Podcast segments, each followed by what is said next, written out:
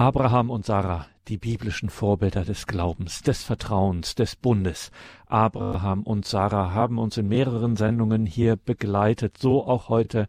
Wir lassen diese Reihe mit Propst Thomas Wieners aus Wassenberg im Bistum Aachen ausklingen. Mein Name ist Gregor Dornis. Sie hören die Credo-Sendung bei Radio Horeb Leben mit Gott. Abraham und Sarai, später Abraham und Sarah, sie stehen ganz im Anfang einer Bundesgeschichte Gottes.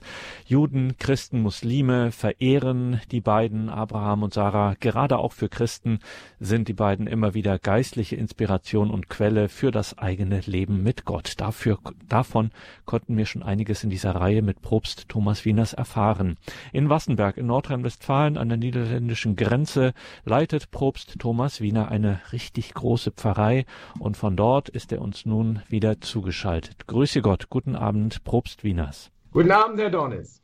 Liebe Hörerinnen und Hörer, erstes Buch Mose, die Geschichte von Abraham und Sarah. Wenn Sie da mitlesen möchten, lohnt sich auf jeden Fall, das mitzuverfolgen in der Heiligen Schrift in der Bibel. Erstes Buch Mose, Buch Genesis. Wenn wir da Texte hören aus der Heiligen Schrift hier, dann liest das für uns immer Eva Lingens Seidel, die auch bei Propst Wieners ist. Und Propst Thomas Wieners, jetzt verraten Sie uns, was erwartet uns heute, wo setzen wir fort?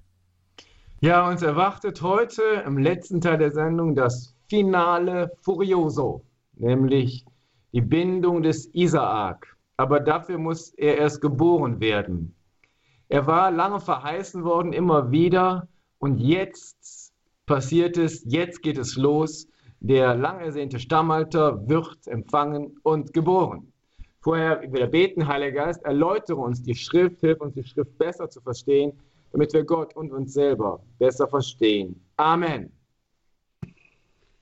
Der Herr nahm sich Sarahs an, wie er gesagt hatte, und er tat Sarah so, wie er versprochen hatte. Sarah wurde schwanger und gebar dem Abraham noch in seinem Alter einen Sohn zu der Zeit, die Gott angegeben hatte.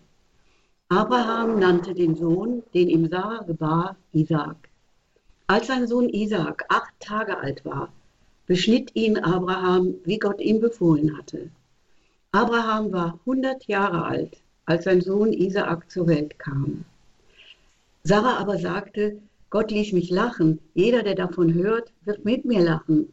Wer, sagt sie, hätte Abraham zu sagen gewagt, Sarah werde noch Kinder stillen.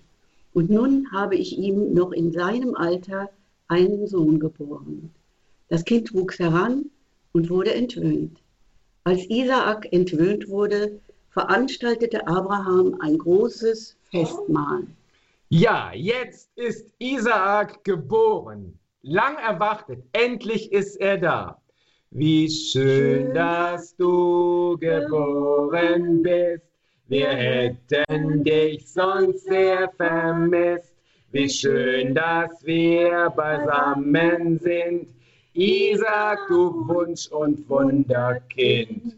Prost! Isaac, du bist geboren. Endlich! Gott ist treu. Er erfüllt die Verheißung, Isaak, der Sohn der Verheißung, ist geboren. Abraham ent, ähm, beschneidet ihn, wie Gott gesagt hatte. Und als er entwöhnt wurde, feiern sie ein großes Festmahl. Der Sohn der Verheißung ist da.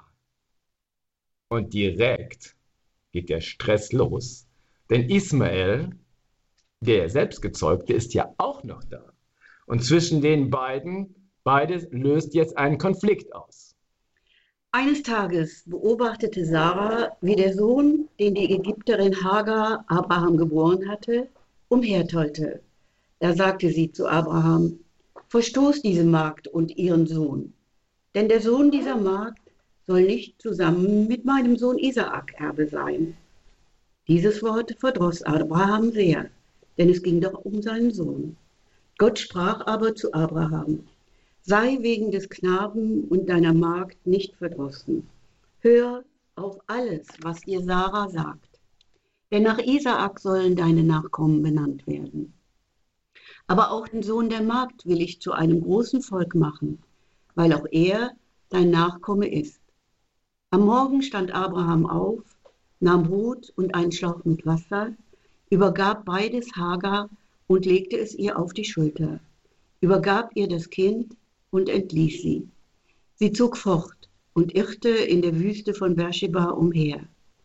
Als das Wasser im Schlauch zu Ende war, warf sie das Kind unter einen Strauch, ging weg und setzte sich in der Nähe hin, etwa einen Bogenschuss weit entfernt, denn sie sagte, ich kann nicht mit ansehen, wie das Kind stirbt. Sie saß in der Nähe und weinte. Gott hörte den Knaben schreien. Da rief der Engel Gottes vom Himmel her Hagar zu und sprach, Was hast du, Hagar? Fürchte dich nicht. Gott hat den Knaben doch schreien hören, wo er liegt. Steh auf, nimm den Knaben und halt ihn fest in deiner Hand, denn zu einem großen Volk will ich ihn machen. Gott öffnete ihr die Augen und sie erblickte einen Brunnen. Sie ging hin, füllte den Schlauch mit Wasser und gab dem Knaben zu trinken. Gott war mit dem Knaben. Er wuchs heran, ließ sich in der Wüste nieder und wurde ein Bogenschütze. Er ließ sich in der Wüste Para nieder und seine Mutter nahm ihm eine Frau aus Ägypten. Ja, uns fällt auf, dass Sarah sagt, verstoße diese Magd und ihren Sohn. Sie nimmt die Namen von Hagar und Ismael nicht in den Mund. Damit wird deutlich diese Abneigung zwischen den beiden Frauen, die sich vielleicht auch ein Stück weit auf die Söhne überträgt. Den Abraham verdross das sehr, denn es ging doch um seinen Sohn. Wir alle kennen aus der Verwandtschaft und dem Freundeskreis die Schwierigkeiten, wenn ja, wir können Abraham gut verstehen. Er hat zwei Söhne gezeugt, aber von verschiedenen Frauen. Und beide trägt er natürlich im Herzen. Aber Gott sagt ganz klar, hör auf Sarah. Und dann entlässt er sie. Sie geht in die Wüste hinein. Wir erinnern uns damals, als sie das erste Mal geflohen war.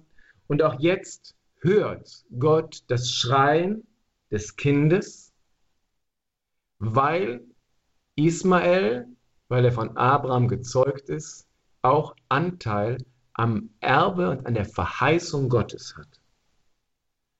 Und er hat ihn gehört, weil er im Herzen, wie er jeden Menschen von uns im Herzen trägt. Und dann verheißt Gott ihm Segen und Gnade und Zukunft. Und er lässt in der Wüste nieder und seine Mutter nimmt ihm eine Frau aus Ägypten. Sie sind also wahrscheinlich wieder nach Ägypten zurückgekehrt. Hagar kam ja aus Ägypten. Sie geht zurück zu ihren Wurzeln in ihrer Heimat und nimmt den Sohn einer Frau aus Ägypten. Als nächstes kommen wir wieder zu einer sozusagen einer Vergewitterungsstelle. Abraham ähm, schließt einen Vertrag mit einem König und seinem Feldherrn, um deutlich zu machen, welche Position Abraham inzwischen auf der Größe seiner Herde und seiner Bedeutung hat. Um jene Zeit sagten Abimelech und sein Feldherr Pichol zu Abraham, Gott ist mit dir bei allem, was du unternimmst. Aber nun schwör mir hier bei Gott, dass du weder mich noch meinen Thronerben noch meinen Nachfahren hintergehen wirst. Das gleiche Wohlwollen, das ich dir erwiesen habe, sollst du mir erweisen und dem Land, in dem du dich als Fremder aufhältst. Abraham erwiderte, Gut, ich will den Eid leisten. Abraham stellte aber Abimelech zur Rede wegen des Brunnens, dem ihm Abimelechs Knechte weggenommen hatten. Abimelech antwortete, ich weiß nicht, wer das getan hat. Du hast es mir noch nicht gemeldet. Und auch ich habe erst heute davon gehört. Da nahm Abraham Schafe und Rinder und gab sie Abimelech, so schlossen beide einen Vertrag. Abraham stellte aber sieben Lämmer der Herde beiseite. Da fragte ihn Abimelech, was sollen die sieben Lämmer da, die du beiseite gestellt hast?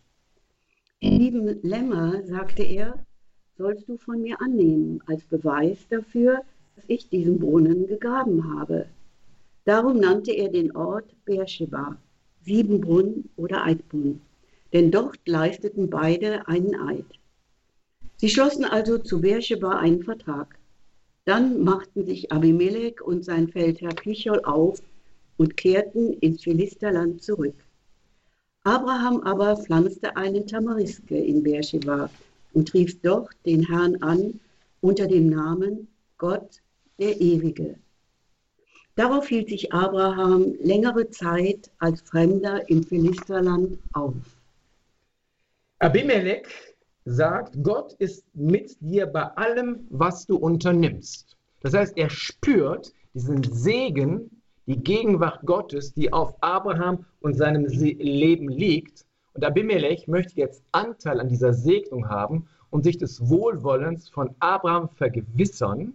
Und deshalb schließen sie den Vertrag. Und als denn ein Vertrag geschlossen ist, dann traut sich Abraham auch etwas anzusprechen, was ihn wohl schon längere Zeit gestört hatte, dass nämlich ihm ein Brunnen weggenommen worden war von den Knechten des Abimelech. Und der, ehrlich wie er ist, sagt, hör mal Abraham, ich habe da auch jeden jetzt von erst, erst erfahren durch dich, das wird natürlich sofort bereinigt. Und dann werden die Lämmer beiseite gestellt als Zeichen dafür, dass das wichtig ist und dann schließen sie den Vertrag feierlich und jeder kehrt zu sich in seine Heimat zurück. Und Isaak wächst heran. Und jetzt möchte ich Sie gerne vorbereiten auf das große, das größte Ereignis im Leben von Abraham, nämlich die Bindung des Isaak. Und ich möchte Ihnen und uns die Angst davon nehmen, uns jetzt diesem Text zu stellen.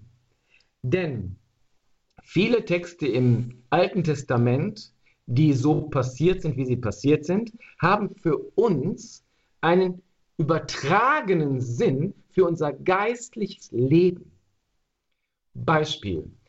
Israel soll, zieht aus Ägypten aus. Die Rabbinen sagen, so muss jeder Mensch aus seinem geistlichen, aus seinem alten, seinem eigenen Ägypten herausziehen in die Freiheit. Israel zieht durch die Wüste. So ist die Fastenzeit für uns eine Wüstenzeit, wo wir lernen zu verzichten und auf Gott zu hören. Und genauso ist die Bindung des Isaak, die jetzt kommt, ein Ereignis, das so passiert ist, das aber uns helfen soll, dass wir es, dass wir es innerlich verstehen, weil auch innerlich ein Prozess in uns ausgelöst werden soll. Und ich möchte, um das besser zu verstehen, uns zwei Hinweise geben. Einfach jetzt, die sind wohl beide frei erfunden, aber ich glaube, sie helfen uns. Isaak wächst heran, ist vielleicht jetzt so 12 bis 14 Jahre alt, Jugendlicher, und Jugendliche tollen herum. Und Isaak will mit seinen Freunden zu den Rindern gehen und da hält Abraham ihn zurück. Isaac, geh nicht zu den Rindern. Sie könnten zustoßen. Du bist doch der Erbe der Verheißung. Na gut. Isaac will runtergehen zum Fluss. Isaac, geh nicht runter zum Fluss. Du könntest ertrinken. Du bist doch der Sohn meiner Zukunft. Na gut. Seine Freunde wollen auf einen hohen Baum klettern. Isaac, komm runter da.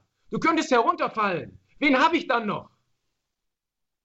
Und wir spüren, Isaak wird immer frustrierter und eingeschüchterter und kann sich gar nicht wirklich entwickeln, wie jugendliche Jungs sich eben entwickeln wollen. Und Abraham entwickelt sich zum Helikoptervater. Isaak war der Sohn der Verheißung. Und jetzt fängt Abraham an, ihn festzuhalten, fängt an, sich an ihn zu klammern. Und das tut dem Isaak nicht gut und das tut dem Abraham nicht gut.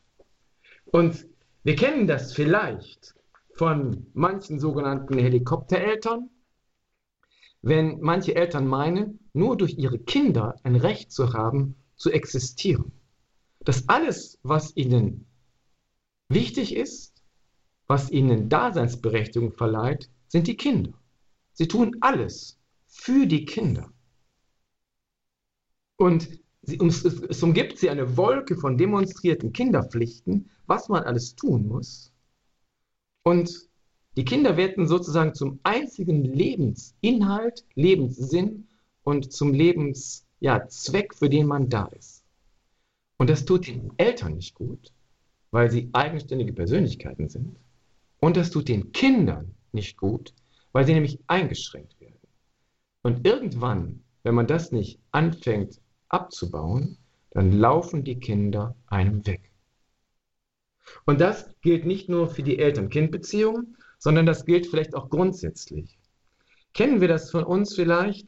Eine Aufgabe, an der ich mich festhalte, ein Mensch, durch den ich nur Sinn habe, ein Posten oder ein Pöstchen, wenn man, dir den, wenn man mir den wegnimmt, dann ist es wie wenn ich ins Bodenlose fallen würde. Das heißt, ich halte mich fest an einer Sache, die mir Sicherheit verleiht, die mir sozusagen mein Lebensinhalt ist, die sozusagen der Grund ist, warum ich leben darf. Und das ist für uns Menschen nicht gesund. Das ist nicht gut. Denn es gibt nur einen, der unser Leben trägt und hält. Und das ist Gott. Und vielleicht war diese Überzeugung, dieser Glaube ein Stück weit bei Abraham aus dem Bewusstsein gerutscht. Und er hatte von Gott jetzt den, die Verheißung, den Sohn der Verheißung bekommen.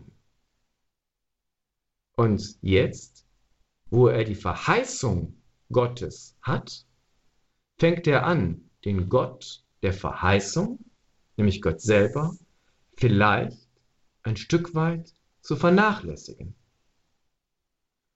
Und abends betet er dann ganz pflichtgemäß, Gott, du bist mein Ein und alles, ich verlasse mich ganz auf dich und auch für den Fall der Fälle bist du die Nummer eins für mich. Amen. Und da denkt sich Gott, ach so, ich bin die Nummer eins für dich? Das ist ja sehr interessant, Abraham. Dann wollen wir mal testen, ob das auch stimmt. Und so hören wir jetzt eine bisschen Musikunterbrechung und können uns auf das große Ereignis vorbereiten.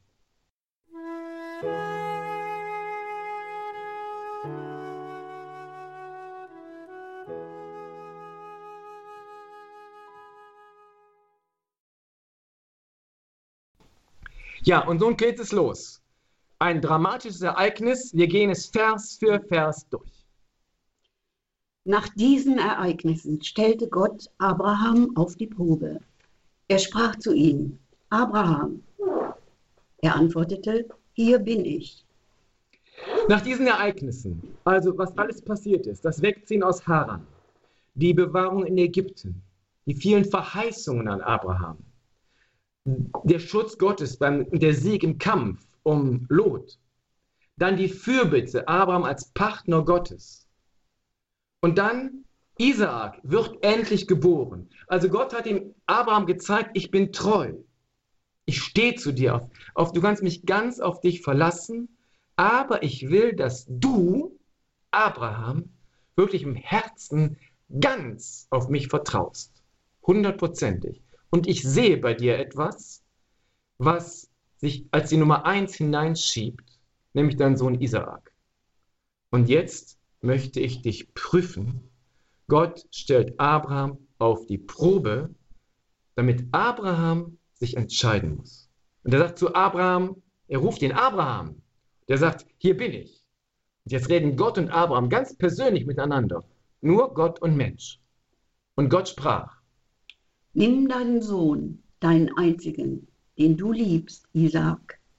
Geh in das Land Moria und bring ihn dort auf einem Berge, den ich dir nenne, als Brandopfer dar. Gott stellt ihn auf die Probe. Er hat schon öfters, er hat Hiob auf die Probe gestellt. Menschen werden von Gott auf die Probe gestellt in eine harte Situation, damit sich zeigt, ob ihr Glaube, wie echt ihr Glaube ist, dass der Mensch wachsen kann im Glauben, wie Jakobus sagt, freut euch, wenn ihr in Versuchungen kommt, in Proben, dann könnt ihr euch darin bewähren. Und jetzt nimm doch deinen Sohn, den einzigen. Dieses Nimm doch ist im Sinne von ein freiwilliges Opfer. Abraham, ich bitte dich darum. Nimm deinen Sohn, den einzigen, den du liebst. Ja, das war's alles, woran du dich festhältst. Geh in das Land Moria und bring ihn dort auf einem der Berge, die ich dir nenne, als Brandopfer Bevor wir uns jetzt darüber zu sehr skandalisieren, möchte ich einen kurzen Hinweis darauf geben, dass Brandopfer zur Zeit Abrahams in vielen Nationen des Vorderen Orients üblich waren. Bei Moabitern, Ammonitern, Phöniziern, Kananäern und in Ägypten. Warum? Um die Götter gnädig zu stimmen, opferte man einen Menschen, ein eigenes Kind, um dadurch Segen zu erflehen und außerdem um den Göttern Lebenskraft durch dieses Opfer zukommen zu lassen. Natürlich war man sich bewusst, dass es ein Widerspruch war, einerseits Leben zu opfern, um Fruchtbarkeit für Mensch und Ackerboden zu erflehen. Aber diesen Widerspruch nahm man in Kauf, weil man die Götter gnädig stimmen wollte. Und so wurde dann ein einzelner Mensch geopfert. Und es war klar, er wird für den Stamm geopfert, für den Clan. Und die Bedeutung des Einzelnen ist jetzt nicht so groß. Hauptsache der Clan, dem Stamm geht es gut. Und deshalb wird der Einzelne geopfert. Das heißt, Abraham kannte das und war von daher gar nicht so irritiert. Er wusste natürlich, dass es ihm wehtut und wir können das auch heute nicht verstehen. Aber ich will nur sagen, dass es zuerst einmal relativ für ihn ja normal war. Also er kannte es aus, der, aus, aus seiner Umgebung heraus. Und dann soll er in das Land gehen, das Gott ihm zeigt und es als, ihn als Brandopfer darbringen.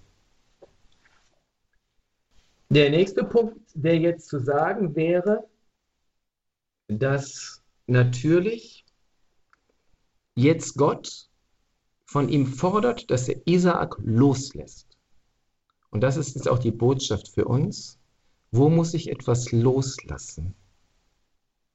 Und er soll jetzt diesen Weg gehen. Und er geht ihn. Frühmorgens stand Abraham auf, sattelte seinen Esel, holte seine beiden Jungknechte und seinen Sohn Isaak, spaltete Holz zum Opfer und machte sich auf den Weg zu dem Ort, den ihm Gott genannt hatte. Durch diesen Auftrag Gottes ist Abraham wahrscheinlich zum einsamsten Menschen auf dieser Erde geworden. Er kann mit niemand darüber reden. Er sagt es seiner Frau Sarah nicht. Er trägt es nur still im Herzen und er gehorcht sofort. Kein Ringen, keine Diskussion mit Gott. Abraham gehorcht und tut genau das, was Gott von ihm möchte.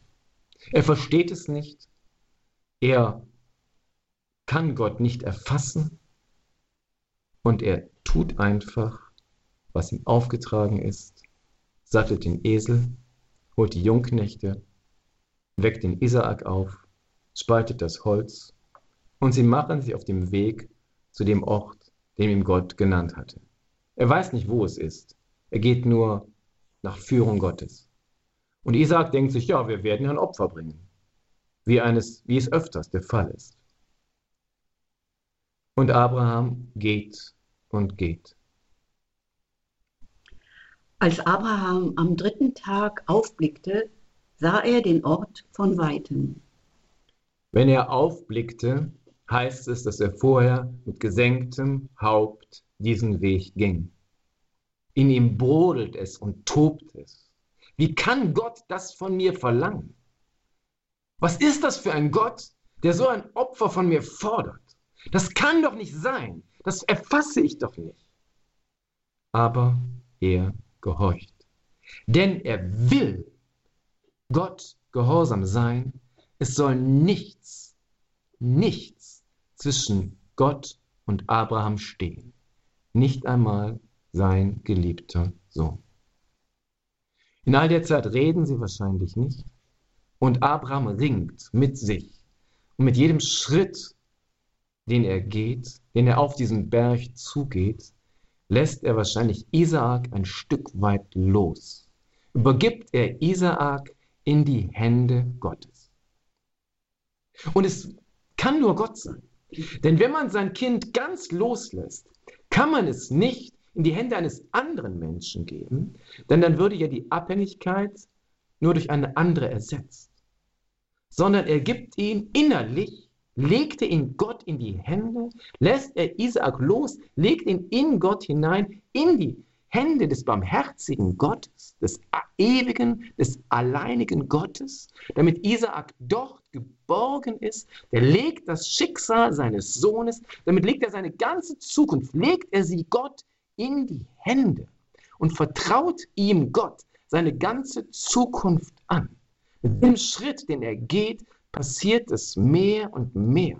Und ganz, ganz langsam löst er Isaak aus seinem Herzen heraus und legt ihn in die größere Liebe Gottes hinein.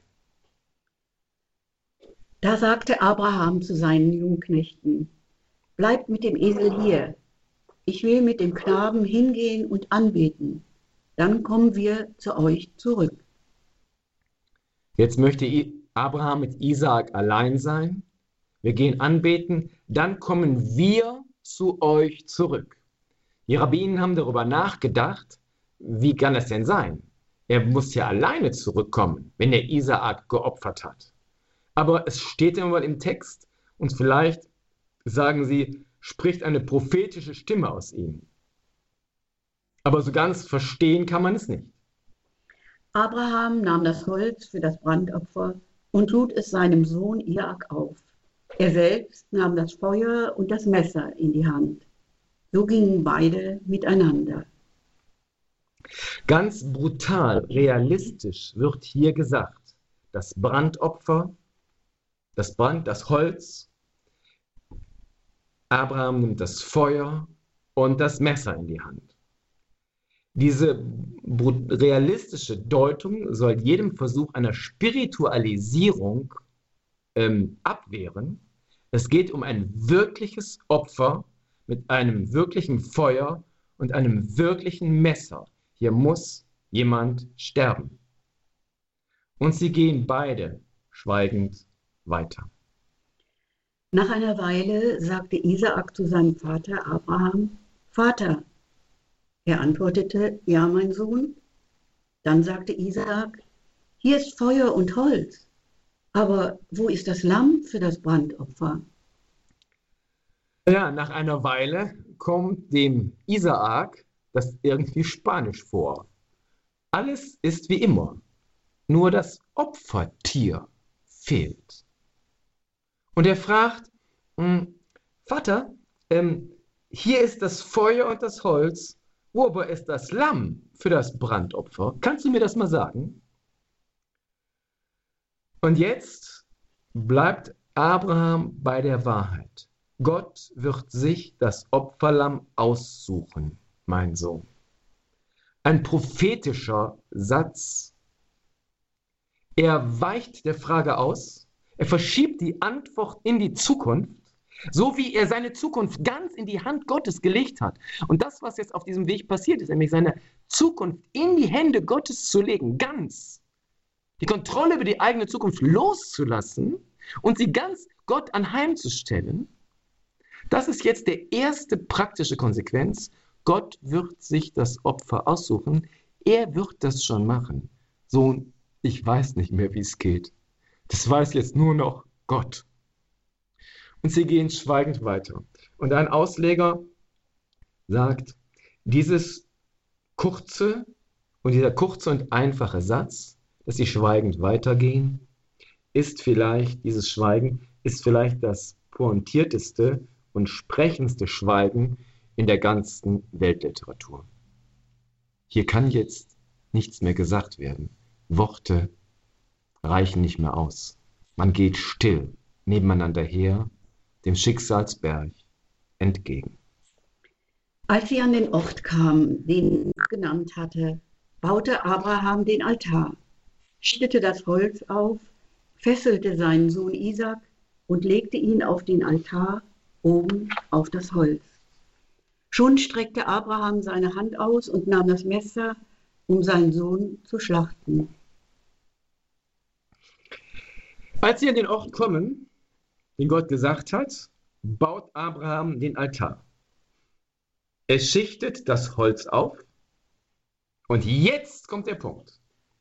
Dann fesselt er seinen Sohn Isaak.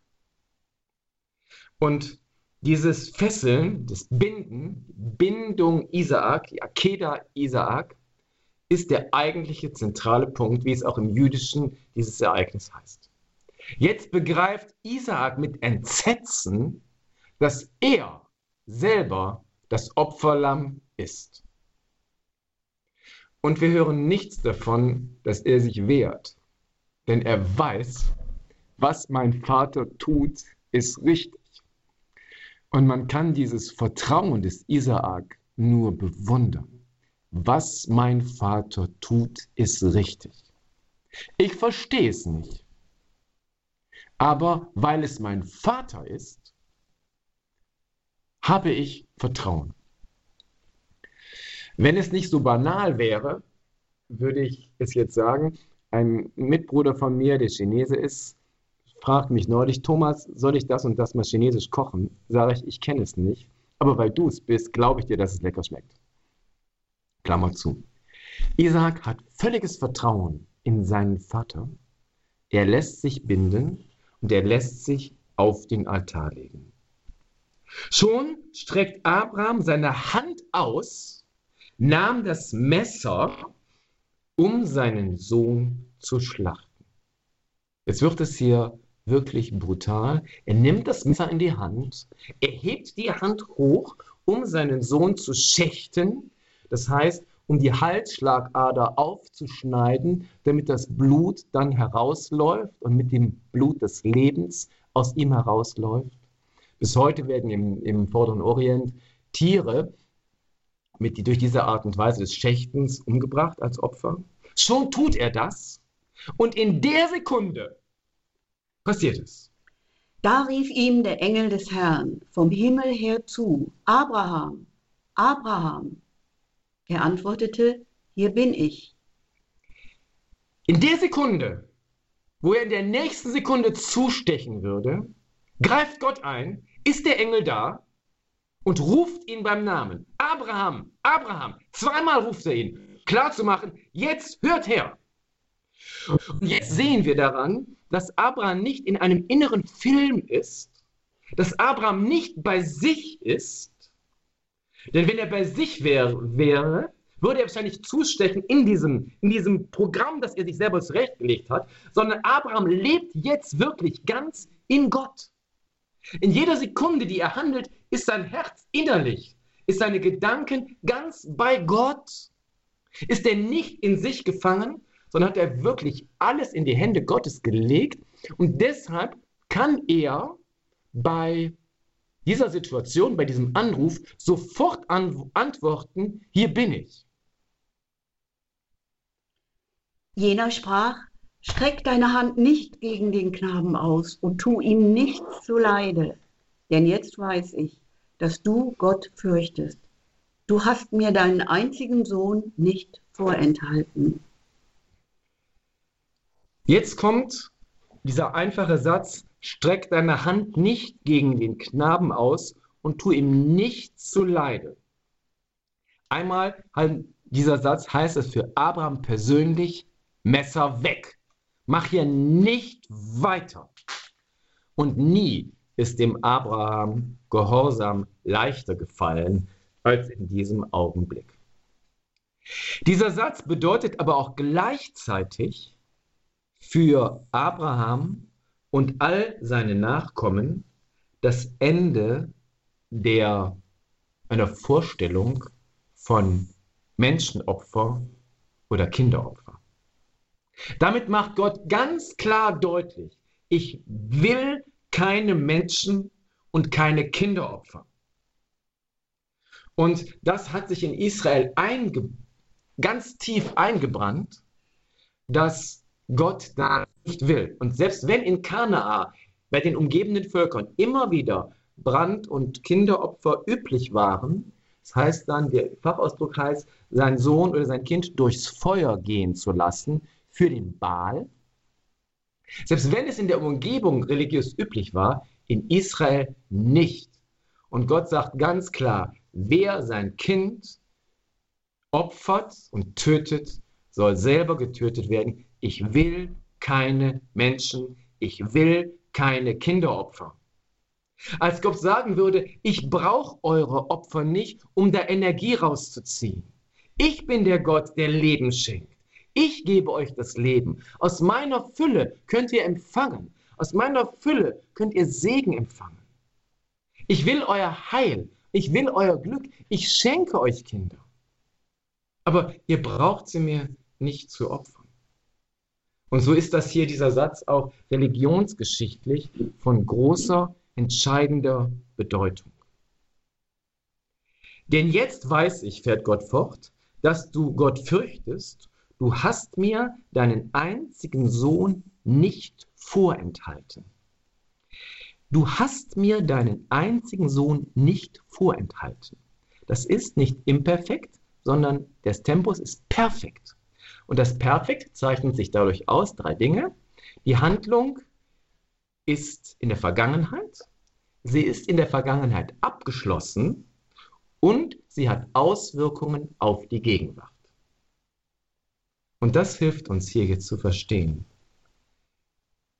Abraham hat sich Isaak aus dem Herzen heraus hingegeben an Gott. Und das, liebe Schwestern und Brüder, das war das Entscheidende, worauf es Gott ankam. Der innere Prozess des Loslassens des eigenen Sohnes, des Stammhalters, das Loslassen des Sohnes der Verheißung, in dem Abraham seine ganze Zukunft hatte, auf dieses innere Loslassen, da kam es Gott drauf an. Und deshalb sagt er, du hast mir deinen einzigen Sohn nicht vorenthalten, sondern du hast ihn mir ganz geschenkt und ganz anvertraut. Ohne dass Gott dem Knaben irgendein körperliches Leiden zugefügt hätte, hat er, hat er genau das, den Kampf gekämpft und das erreicht, was Gott wollte, nämlich Isaak innerlich loszulassen, in die Hände Gottes hinein, nicht mehr zu klammern, nicht mehr ängstlich zu sein, sondern seine Angst um den Sohn und seine Angst um die eigene Zukunft ganz in die Hände Gottes zu leben, legen und jetzt frei zu sein von Angst. Das ist das eigentliche Ziel, auf das es Gott auch bei uns ankommt. Und so kann uns, kann uns das ein Vorbild und eine Ermutigung sein. Aber dazu sage ich gleich erst noch etwas. Jetzt geht es weiter. Als Abraham aufschaute, sah er, ein Widder hatte sich hinter ihm mit seinen Hörnern im Gestrüpp verfangen. Abraham ging hin, nahm den Widder und brachte ihn statt seines Sohnes als Brandopfer dar. Das heißt, Gott hatte wirklich sich das Opfer ausgesucht, nämlich den Widder. Und Abraham bringt mit erleichtertem Herzen den Widder als Brandopfer dar. Und wir alle als Christen wissen, dass dieser Satz, Gott wird sich das Opfer aussuchen, auch eine prophetische Bedeutung auf die Zukunft hatte, nämlich auf Jesus Christus. Und das, was Gott der Vater dem Abraham nicht zugemutet hat, nämlich den eigenen Sohn körperlich zu töten, das hat Gott selber auf sich genommen. Er hat auf Golgatha am Kreuz den eigenen Sohn dem blutigen Tod ausgeliefert. Und wir wissen nicht, was Gott in seinem Herzen alles gelitten hat, als er den Sohn in diesen Stunden am Kreuz gequält hängen sah. Gott hat es in seinem eigenen Herzen ertragen, was er dem Abraham, was er dem Abraham erspart hat. Und wir machen uns eins klar: Auf Golgatha war kein Widder. Und er hat auch nicht gereicht. Ein Widder hätte nicht gereicht. Gott hat es selber, er hat selber die Sünde getragen er hat selber die Schuld der Welt auf sich genommen Und der hat die entsetzliche Gottesferne, dieses Dunkel der Entfernung von Gott in seinem Sohn selber getragen und selber durchgelitten. Und in diesem Sinne ist Gott, ja, ist es die Bindung des Isaak eine Vorausschau auf Jesus und wir können dem Herrn danken, dass er selber seinen Sohn hingegeben hat. Halten wir eine kurze Musikpause, um das nachwirken zu lassen und Gott für sein Tun zu danken.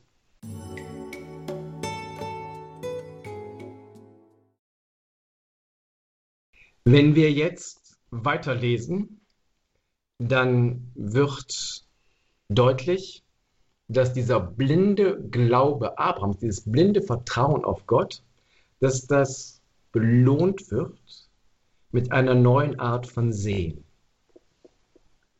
Abraham nannte jenen Ort Jahwe Jire, der Herr sieht. Wie man noch heute sagt, auf dem Berg lässt sich der Herr sehen.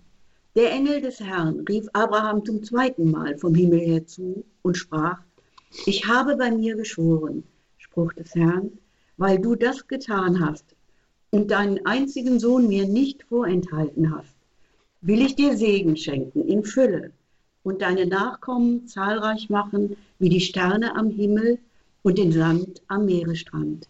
Deine Nachkommen sollen das Tor ihrer Feinde einnehmen Segnen sollen sich mit deinen Nachkommen alle Völker der Erde, weil du auf meine Stimme gehört hast. Abraham nennt diesen Ort der Herr sieht, weil er die Erfahrung gemacht hat, dass Gott die ganze Zeit bei ihm war, dass er jeden seiner Schritte, jeden seiner Gedanken gelernt hat und dass er wirklich ihn begleitet hat in dieser schwersten Stunde seines Lebens. Und er wusste, Gott ist dabei. Und genauso können wir es wissen. Gott ist in unserem Leben dabei. Und sobald wir zu ihm beten, ihn anrufen, ist er da.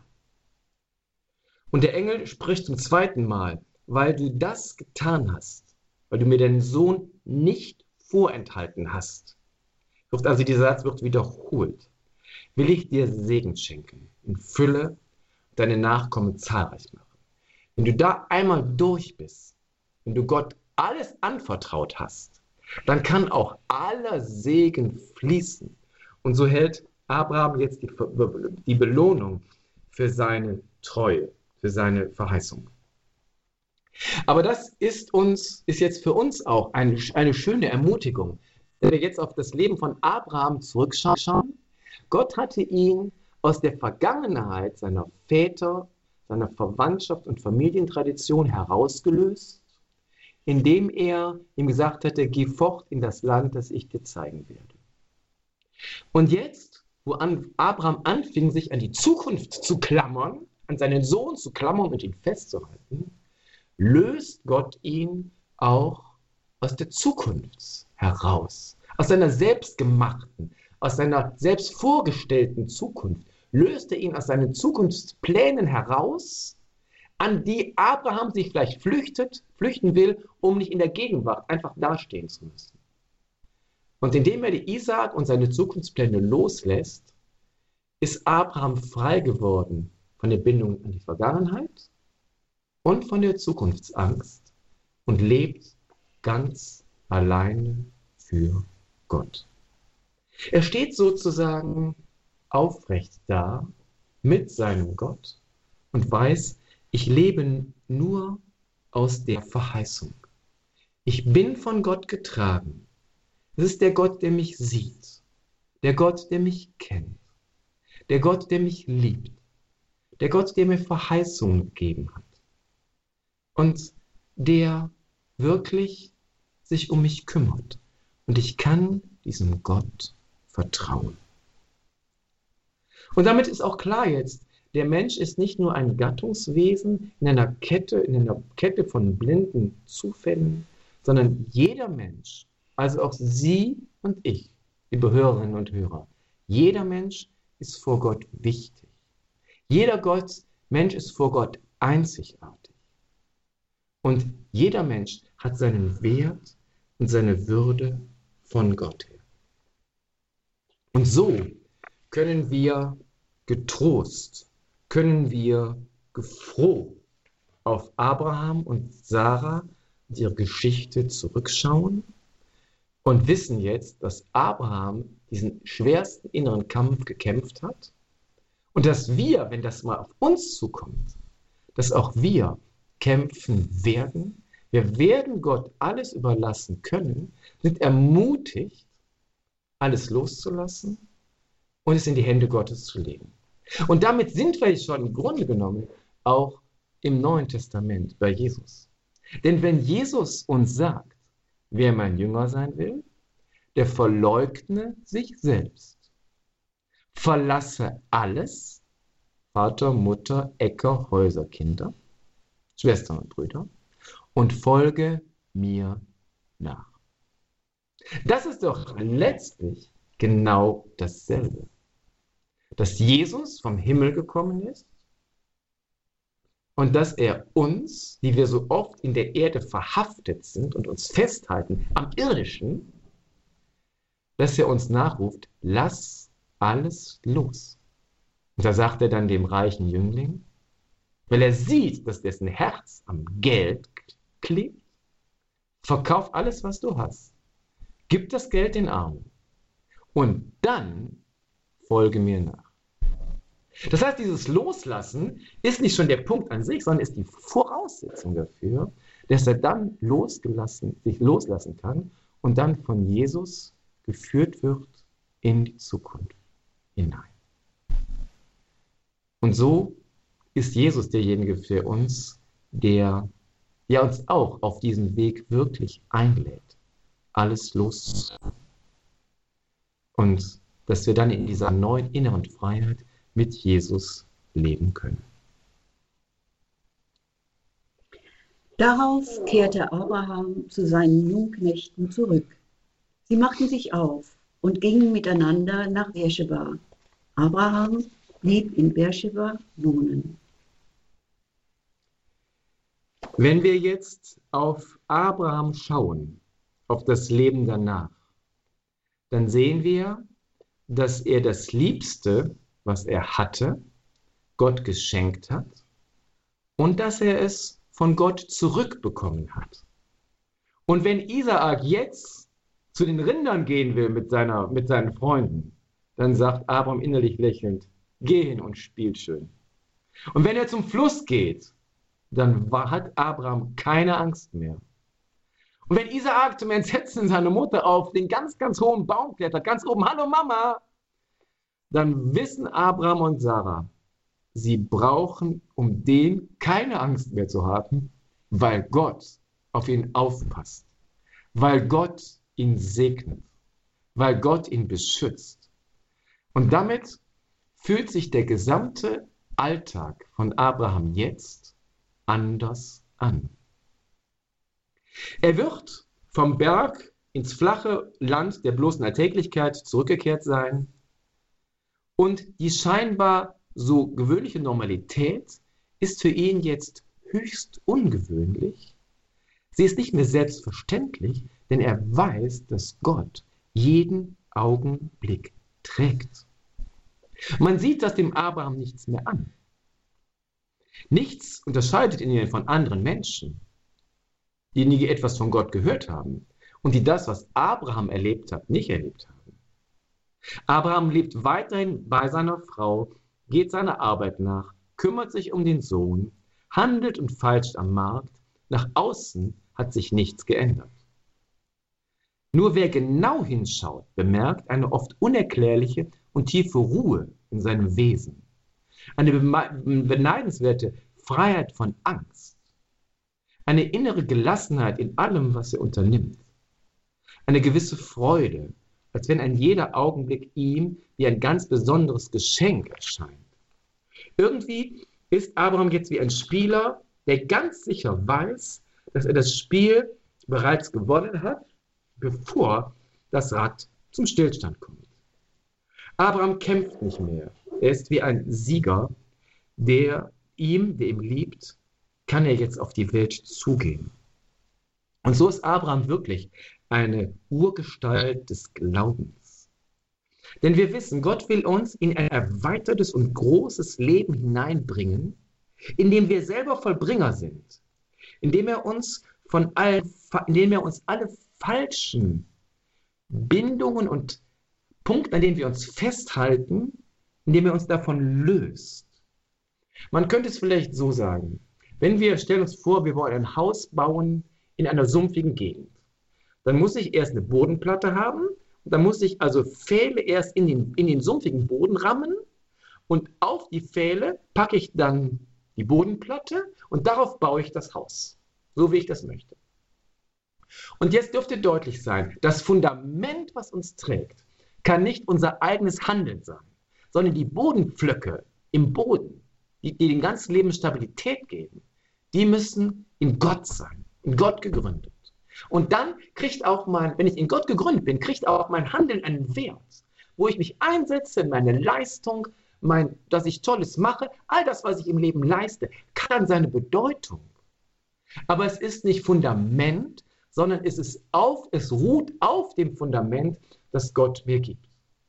Und so dürfen wir mit Abraham uns freuen über die Treue Gottes. Und so kommen wir jetzt zum letzten, zum Ende von Abraham, nämlich zu seinem Ende. Das ist die Zahl der Lebensjahre Abrahams. 175 Jahre wurde er alt. Dann verschied er. Er starb in hohem Alter, betagt und lebenssatt und wurde mit seinen Vorfahren vereint. Seine Söhne Isaak und Ismael begruben ihn in der Höhle von Maschpela bei Mamre, auf dem Grundstück des Hethiters Ephron, des Sohnes Zohas, auf dem Grundstück, das Abraham von den Hethitern gekauft hatte. Dort sind Abraham und seine Frau Sarah begraben. Nach dem Tod segnete Gott seinen Sohn Isaak und ließ sich bei Brunnen Lahoi Roy nieder. Abschließend. Die Opfer, die Gott von A fordert, bilden nach der Geschichte Abrahams also nur den Geburtsschmerz eines eigentlichen, innerlich geweiteten und selbstständigen Lebens. Sie sind Wendepunkte, die erfüllen, was Gott als Lebensweg und Auftrag Abraham bestimmte. Geh deinen Weg vor mir und sei ein ganzer Mensch. Genesis 17.1. Die Opfer Gottes am Berg des Ersehens sind die Bedingung dafür, dass ganz am Ende, rückblickend, die Bibel sagen kann, Abraham verschied. Er starb, starb in hohem Alter, betagt und lebenssatt und wurde heimgeholt zu seinen Vorfahren. Abraham hat viel erlebt mit Gott. Und er würde niemals mehr sagen, Kinder, wie die Zeit vergeht. Weil er weiß, was er im Glauben in jedem Tag erlebt hat. Und so hat jeder Tag seine Bedeutung und seinen Wert. Und als Abraham dann stirbt, kann er sagen, so, und jetzt gehe ich nach Hause. Er war unter den Augen eines Gottes, der er, der es ersieht, zu einer in sich heilen Menschlichkeit gereift. Vater im Himmel, wir danken dir für das Beispiel von Abraham und Sarah und bitten, dass auch wir in ein solches Glaubensleben, in ein solches Leben des Vertrauens durch die Kraft deiner Gnade und dein, deines Geistes immer mehr hineinfinden. Darum bitten wir dich durch Jesus Christus, unseren Herrn. Amen. Abraham und Sarah, die beiden biblischen Vorbilder des Glaubens, diese Reihe klang heute aus eine Reihe mit Propst Thomas Wieners aus Wassenberg in Nordrhein-Westfalen an der niederländischen Grenze. Das ist im Bistum Aachen. Liebe Hörerinnen und Hörer, das alles kann man nachhören in unserer Mediathek auf horeb.org. Sie können das auch gerne teilen. Gerade auch in dieser heutigen Folge haben wir wieder gelernt und gehört und gespürt, wie dicht die Heilsgeschichte, wie das auch genannt wird, an uns direkt dran ist, hier und heute, hier und jetzt unser Leben mit Gott. Es war ein großer Bogen, diese Reihe zu Abraham und Sarah, der da sich da bis zu uns aufgespannt hat. Teilen Sie das gerne in den sozialen Netzwerken, machen Sie Menschen darauf aufmerksam. Wer weiß, wen Sie da in einer Lebenssituation genau an der richtigen Stelle erreichen. horeb.org, unser Internetauftritt. Hier folgt jetzt um 21.30 Uhr die Reihe Nachgehört. Mein Name ist Gregor Dornes. Ich wünsche Ihnen allen viel Freude hier im weiteren Programm und gottesreichen Segen. Danke Ihnen, Probst Wieners, für diese Sendung, für diese Reihe. Sie sind ein geweihter Priester und auch heute lassen wir Sie nicht gehen, ohne dass Sie uns nicht zuvor den Segen gespendet haben. Der Herr sei mit euch. Und, und mit, mit deinem Geiste. Auf die Fürsprache Mariens segne euch und all eure Lieben heute der allmächtige Gott ich gewähre euch einen guten Abend und eine ruhige und schöne Nacht im Namen des Vaters und des Sohnes und des Heiligen Geistes. Amen. Amen.